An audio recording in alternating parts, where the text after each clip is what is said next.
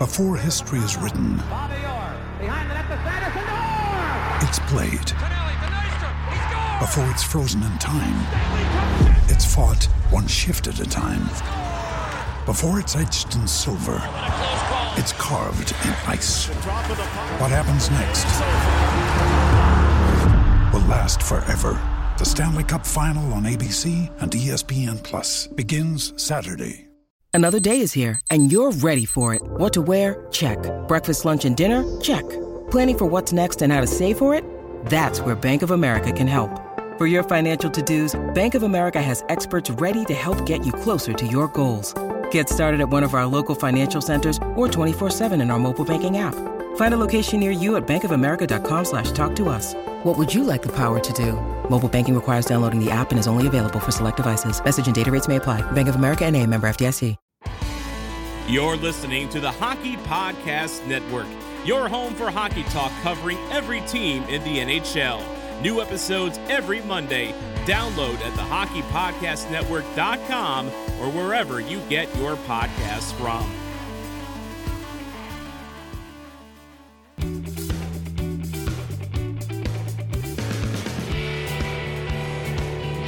This is the Leafs Guy Podcast. Here's your host, Jim Tatti.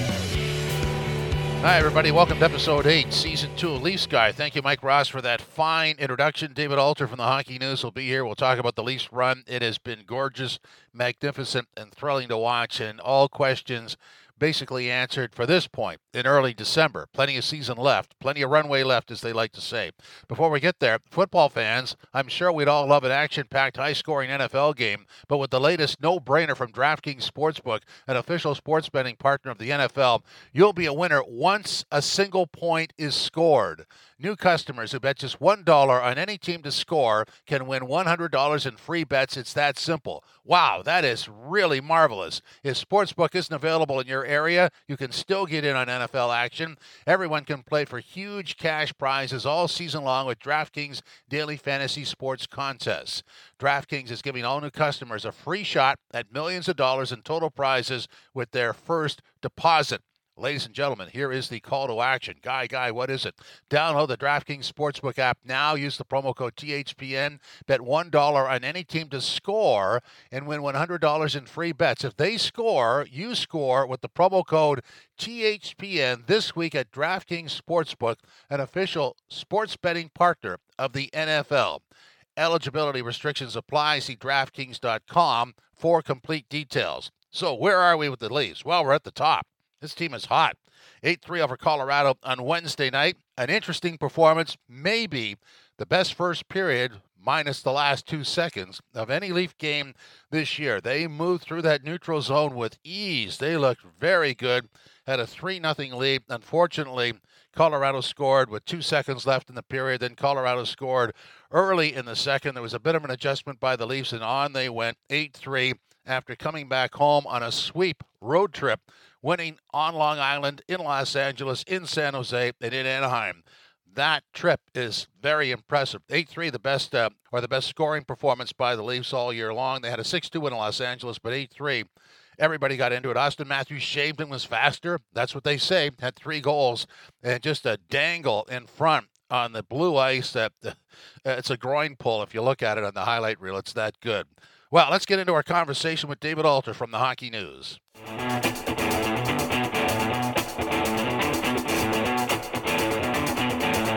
All right, David. You know, when you look over the last sample size, and it's large and it's very successful, uh, and I don't know if the icing on the cake was the win over Colorado on, on Wednesday night, but I'm I'm sort of there mentally. Um, when you look back on that large, successful sample size, what does that tell you about this hockey team? Look, I think it, it tells you that they're buying in and executing on consistency, playing well defensively, and they're actually now catching up for the goals scored that maybe they felt they should have had earlier in the year that they didn't get. I mean, the one thing that stood out for me uh, the other night was that over the over their last four games, they scored 21 goals, and that's the most they had for the total of October. Now, granted, October was nine games, but that's a lot of goals in a short period of time. So, for a team where their identity is their offense, it finally caught up. Yet now they have all the good defensive things uh, that they've worked on over the last season, really, but carried over into now that they've been performing better at.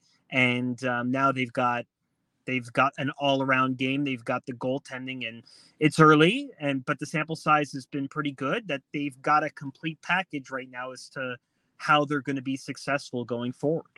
Yeah, I, I agree with that. Um, and, and in the game Wednesday night, when I did at the end of it was I did the I, I call it the eye test. I took the numbers out. I took the eight three score out. I took the Auston Matthews performance out, and just sort of did a sketch on, on how they won that game. They started. They had probably the best 19 minutes in that first period that they played all year, uh, and then a bit of a, a bit of a setback, but they bounced back through that.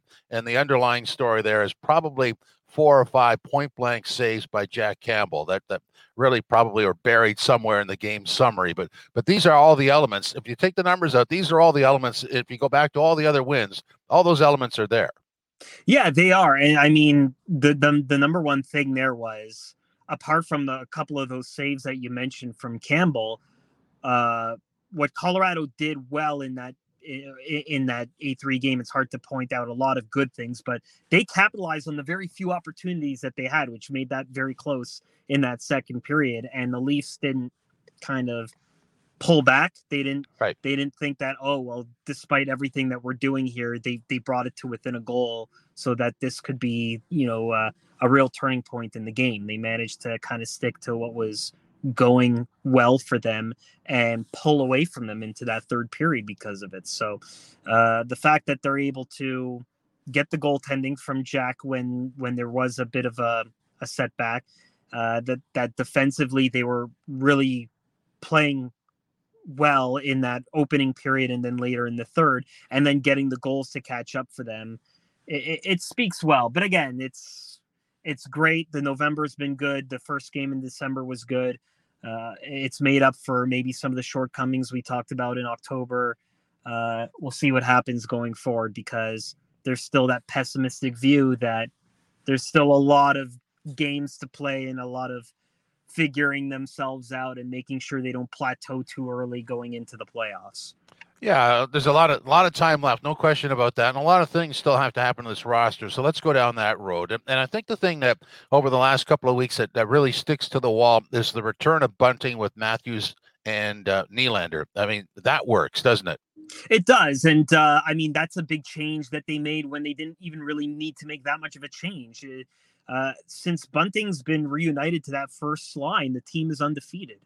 Uh, they they fell two nothing to the Pittsburgh Penguins at home before going on that four game road trip, and uh, Sheldon Keefe liked what the team provided in that regard, and decided to keep the the group together, but change three of the four lines, moving Bunting from the fourth line to the first line, and uh, the end result of that was a guy who can create space for some of the talented players along with Matthews and Marner on that top line, and then right.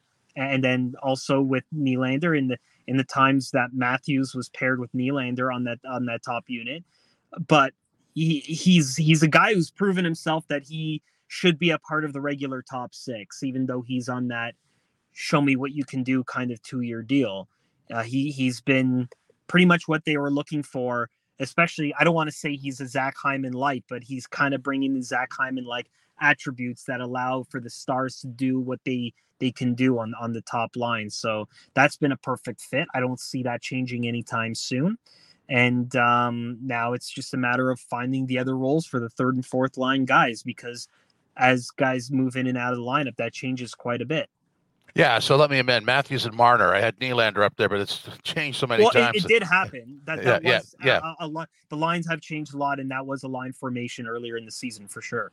Yeah, but Bunting, you know, when I watch him play now, he's figured out a way um, how to complement or add to his line mates, which I think before there was a search there, but but now I think he knows what to do out there, and it either keeps the play going or contributes by drawing a penalty. I mean, he's pretty pretty industrious, isn't he? Yeah, well, it's his, ability to get to the net, like the the no fear crashing the net without putting your team at risk. Uh, it's one thing when players do that and create space for the, their line mates, but then he knows how to ride the hockey unwritten line of what's it going to take before I get called for something like this. Uh, because the, the the number one pet peeve for a lot of teams when taking penalties is offensive zone penalties, and he's not he's not doing that. He's he's managing to figure out the way to kind of get under the skin of the opponents, uh, crash the net, make it difficult, take the eyes away, but at the same time not put his team at risk by going a man down. And that's that really is a complete package in terms of what you're looking for out of a a skilled pest, for lack of a better way of putting it. Yeah, the other thing that comes out of that Wednesday game for me, and it's not going to be relevant for quite some time, but the Joey Anderson debut was was noteworthy and uh, just adds to the depth. Yeah, I mean, look, uh, it's it's very odd to see a, a, Toronto Maple Leaf player these days make a debut on anything above a fourth line. And and the difference in minutes between a third and fourth line is about six or seven minutes. Joey Anderson played 13 minutes in a key yeah. role last night. And he he was he was effective in it. He wasn't noticeable in a good way because as a checking line, you've got to make sure that you've got your defensive responsibilities set. And for a guy who's only played one NHL game last season, he played against the Flames in the one game that Jason Spezza rested last year. Uh, I thought he he played pretty well in that role, and uh, that's important because as the Leafs look to depth, you know, a lot of people question, well, they got rid of Andreas Johnsson, who's having a good couple years with the New Jersey Devils. Is that player that they're going to get back going to be anything, or or, or is that going to help them in any way even though that move was primarily done for cap relief purposes? Well yeah it has and like guys need to be able to step up and uh, for someone like an anderson to come in unlike clifford who played on the fourth line to kind of move up and go into the third line and play a lot of minutes i think that speaks volumes to kind of where he's at right now and where the team's depth is yeah, and uh, you know, limited time for him because Kase is coming back. So Kase comes back. Mikheyev is about to come back. Uh, so when Mikheyev comes back, somebody's out. Who do you figure that is? That's going to be a really tough question um, because if you go by performance, I think it has to be Nick Ritchie because yeah. Nick Ritchie's on the fourth line. He had some assists they've been pumping his tires a lot about the good things that he's done, but a lot of that is compensatory to the fact that he's a two and a half million dollar player who has not scored a goal this season. And I don't like I know that they've rested Spezza uh, they've rested Spezza once last year. They rested Wayne Simmonds once this year. He wasn't happy about it and he's only performed really well since that time. Uh, that when you look down on the fourth line, there's only one other name that sticks out there and yep. it, has got to be Nick Ritchie. But I think they're worried about the optics of what that might do to him because I think they're worried about his state and just keeping his confidence up and having him be a scratch. I don't think really helps that. So, uh, look, Mikheyev is ideally what Sheldon Keefe has said is Mikheyev is uh, a shutdown player for them. Someone where when they had him on the third line every day last year, they liked that role for him.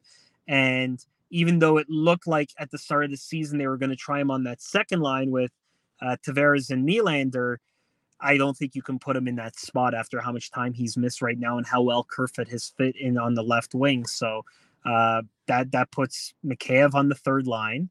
Um, you move Engvall down to the shutdown fourth line, and you might be able to get away with resting Engvall, but I, I don't think it's the right move.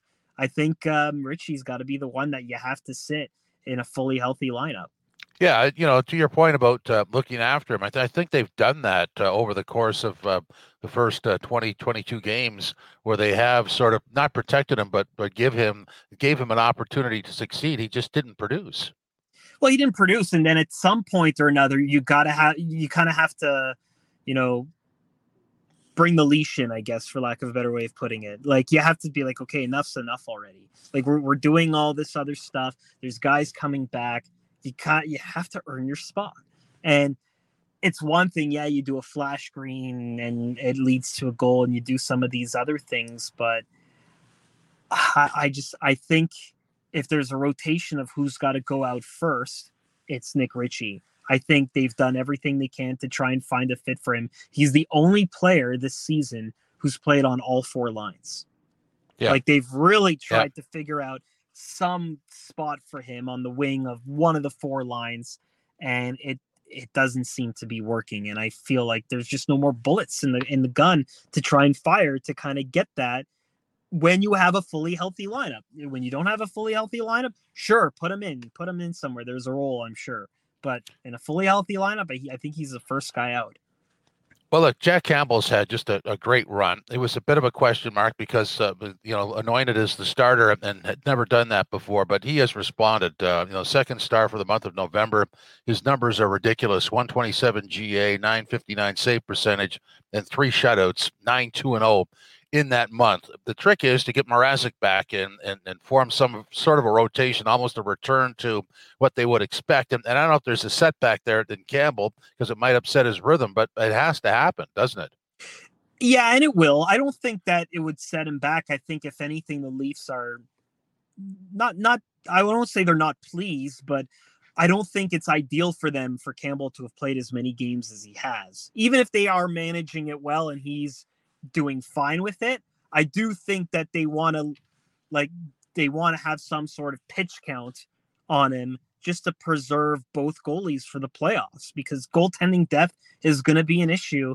It is already. Joseph Woll was stiff after last practice. He didn't actually take part in the main session and wasn't able to back up the other day. There's going to be there's going to be these concerns. And the last thing the Leafs want is to kind of have that with Campbell. They've actually been very fortunate, given what happened with him last year, that there has not been a reprise of that in this month where he's had to play a lot of games. Or if there has been, he hasn't shown it and he's managed it okay. So um, having Mrazek back helps the Maple Leafs because it really just allows them to kind of go maybe maybe they don't do the even split like they envisioned because of how well Campbell's rhythm is, but uh, you're even seeing it with Woll when he came in. He played in a game that was not necessarily a back to back in that game in San Jose. So so you're going to see more of that because it's just it behooves them to get Campbell rested and make sure he's in optimal shape for for the playoffs because that's really what this is all about. What is the biggest takeaway for you for this this nice run they've been on? Like what what is the what has been defined here for you?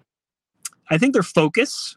I think that um despite the fact that there's been times to kind of let up and feel good, they haven't let that feeling seep in.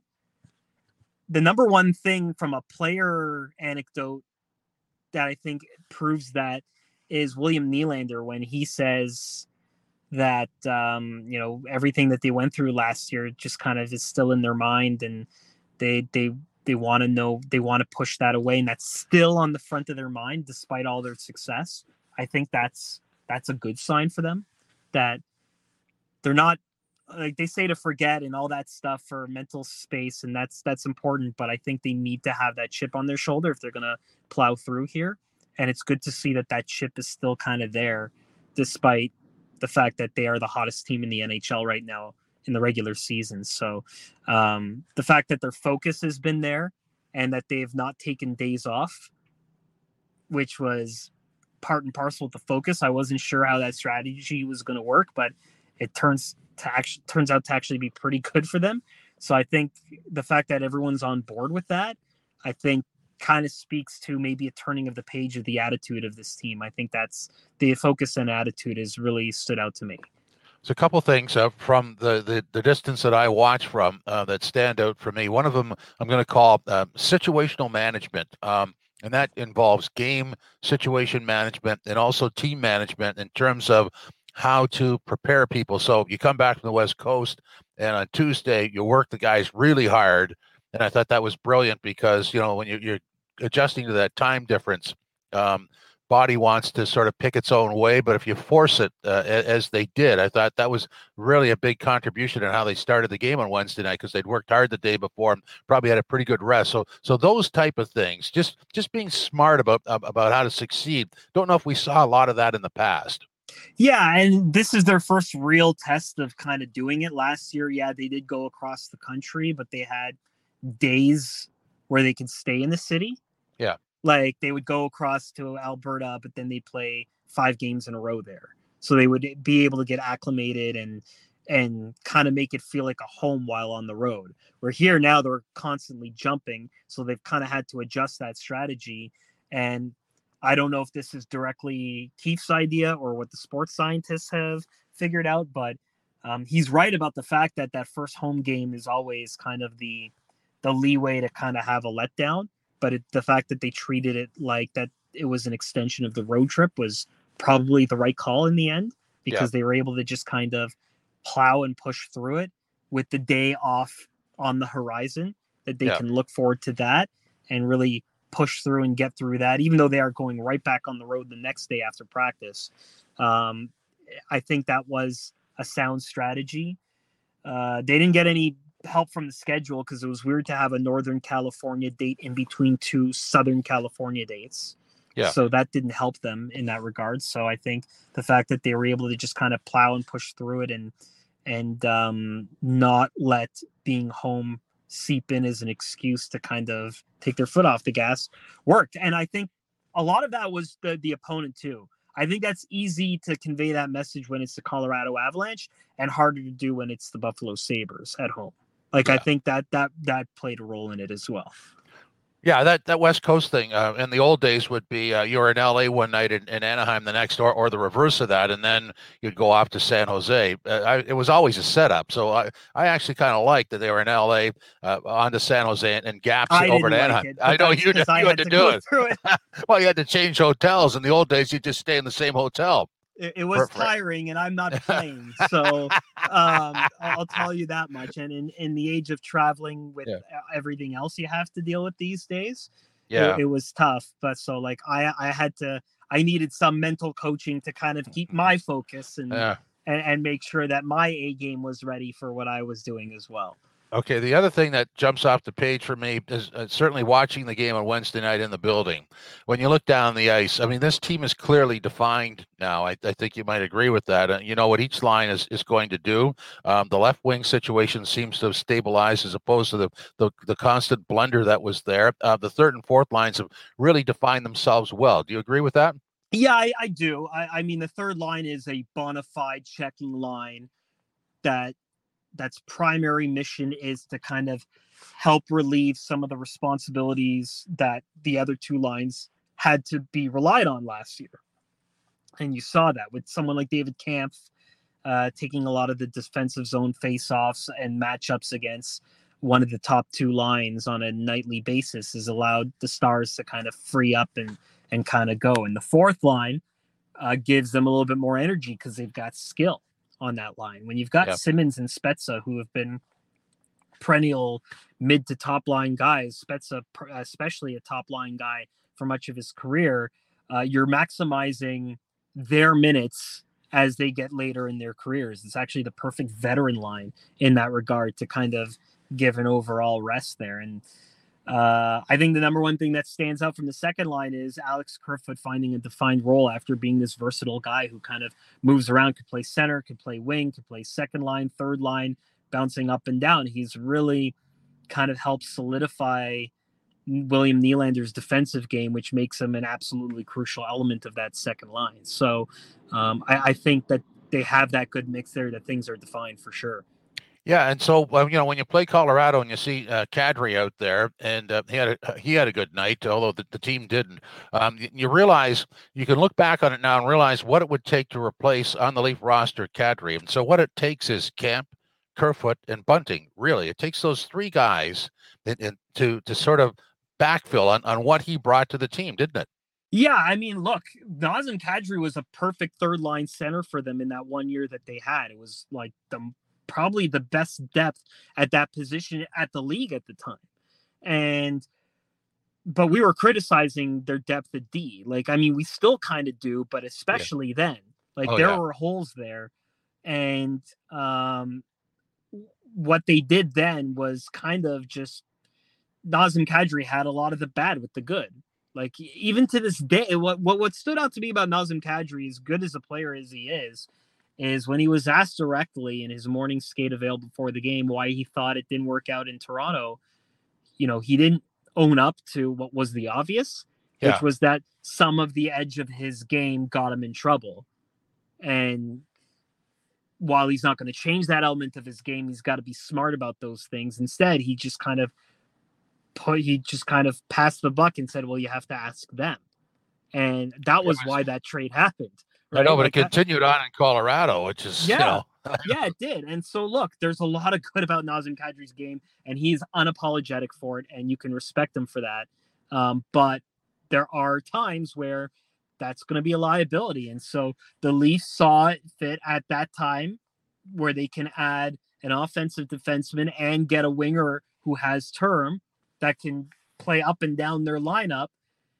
Even though Nazem Kadri might be the better overall player, there were those elements that set the team back. It was flashpoints, right? It's beyond yeah. the analytics. It's beyond all the other good things that Kadri does. It's judgment.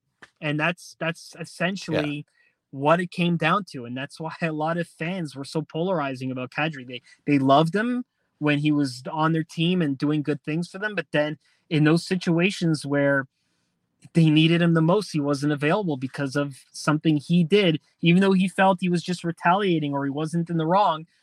The league has weird rules like that, and he just couldn't maneuver around them.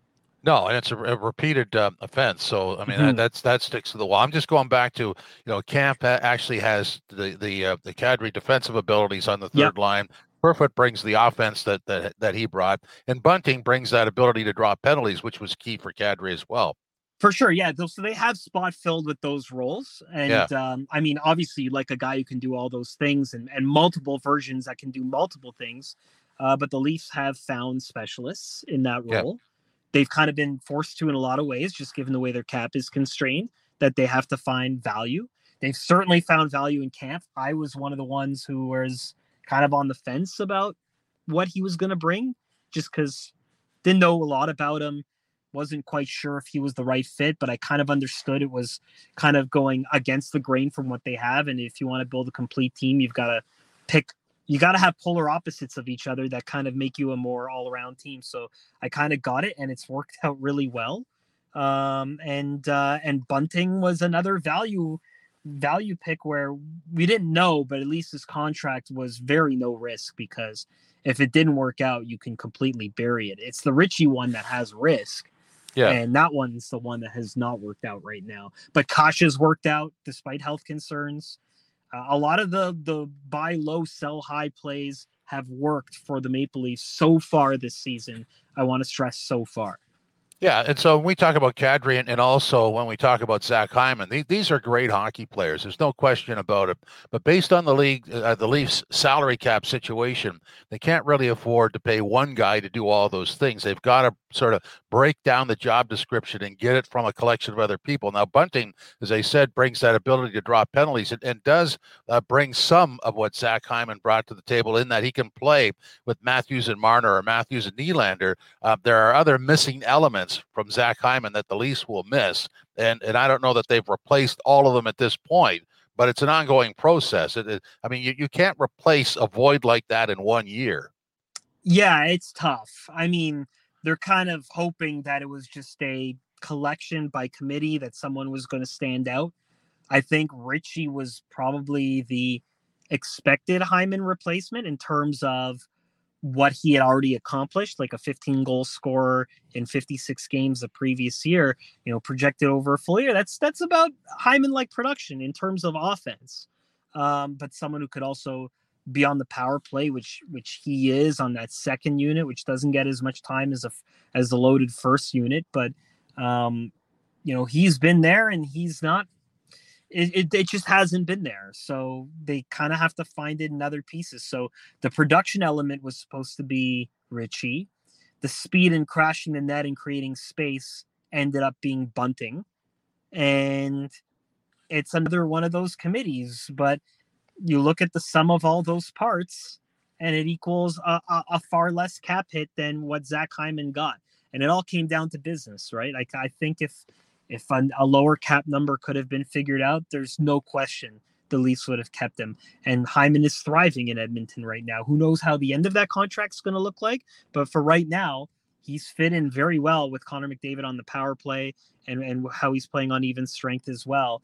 That I, I think that it kind of worked out for both sides. But for the Maple Leafs, it's just a matter of trying to find these by committee, and maybe it helps because when you do have injuries, if when you lose someone like a Hyman, you don't have the other players to fill. Where if you have a bunch of other depth players who are good at those certain things, you can kind of spot and fill the gaps. And the Leafs did that when when they had um, a change. They moved Kase up to the top line because he has he had shown some offensive skills. So they tried that as they moved other guys in and out of the lineup. So uh, there is some versatility when you don't have all the skills dedicated to one guy as well. Last minute of play in this podcast. Okay, David, bear with me here. Normally I end on Yes Guy, No Guy myself, solo Yes Guy, No Guy, but because you're here and I know you enjoy the segment, we're going to end with you doing this with me, and I'm also going to sign off the episode, so bear with me on the sign off. So, Yes Guy, No Guy number one. The Leafs will actually stumble when they get back to full strength. Yes, Guy. I think for a little bit there will you can only stumble. They're so perfect right now. I think there's going to be a bit of a drop off and there's still some challenges to this team that remain to be seen. So, yes, Guy. And after that stumble, when they come out of that battle with adversity, the Leafs will actually be they, they will actually be better than they are right now. Um, no, guy. I think I, I think this is the best the team has been right now. I don't know. I don't know what else can happen uh, in a month where they're going to perform this well. I mean, it's a franchise record for wins in a month. Uh, they've just been lights out they may be a better overall team and they may perform better in the playoffs, but I don't know if they're gonna I don't know if they're gonna match what November was. November was especially exceptional. So that's a no guy. That's a no guy. Okay, yes guy, no guy number three. You are actually still concerned about the second pairing on the Leafs blue line. Yes, guy. I mean, they're they're playing well. Their offense is starting to click, uh, but I still see some holes in Muzzin and Holl's game that could be exposed in the playoffs. And I'm not quite sure when the team is riding high how you kind of fix that. So for yeah. that reason, yes, guy. I agree with you, and, and it's to me it's a speed thing, not only foot speed but reactive speed. Would you agree with that? Yeah, yeah. I mean, there's a lot of times you're seeing Muzzin get beaten for pucks. Not as much lately, but especially earlier in the year. Uh, Holl has not necessarily looked that much better since the five game stint. He's been less of a liability, which is what you want from a defense uh, from a defense, but I don't think he's he's pushed the puck to the pace that we saw him do last season.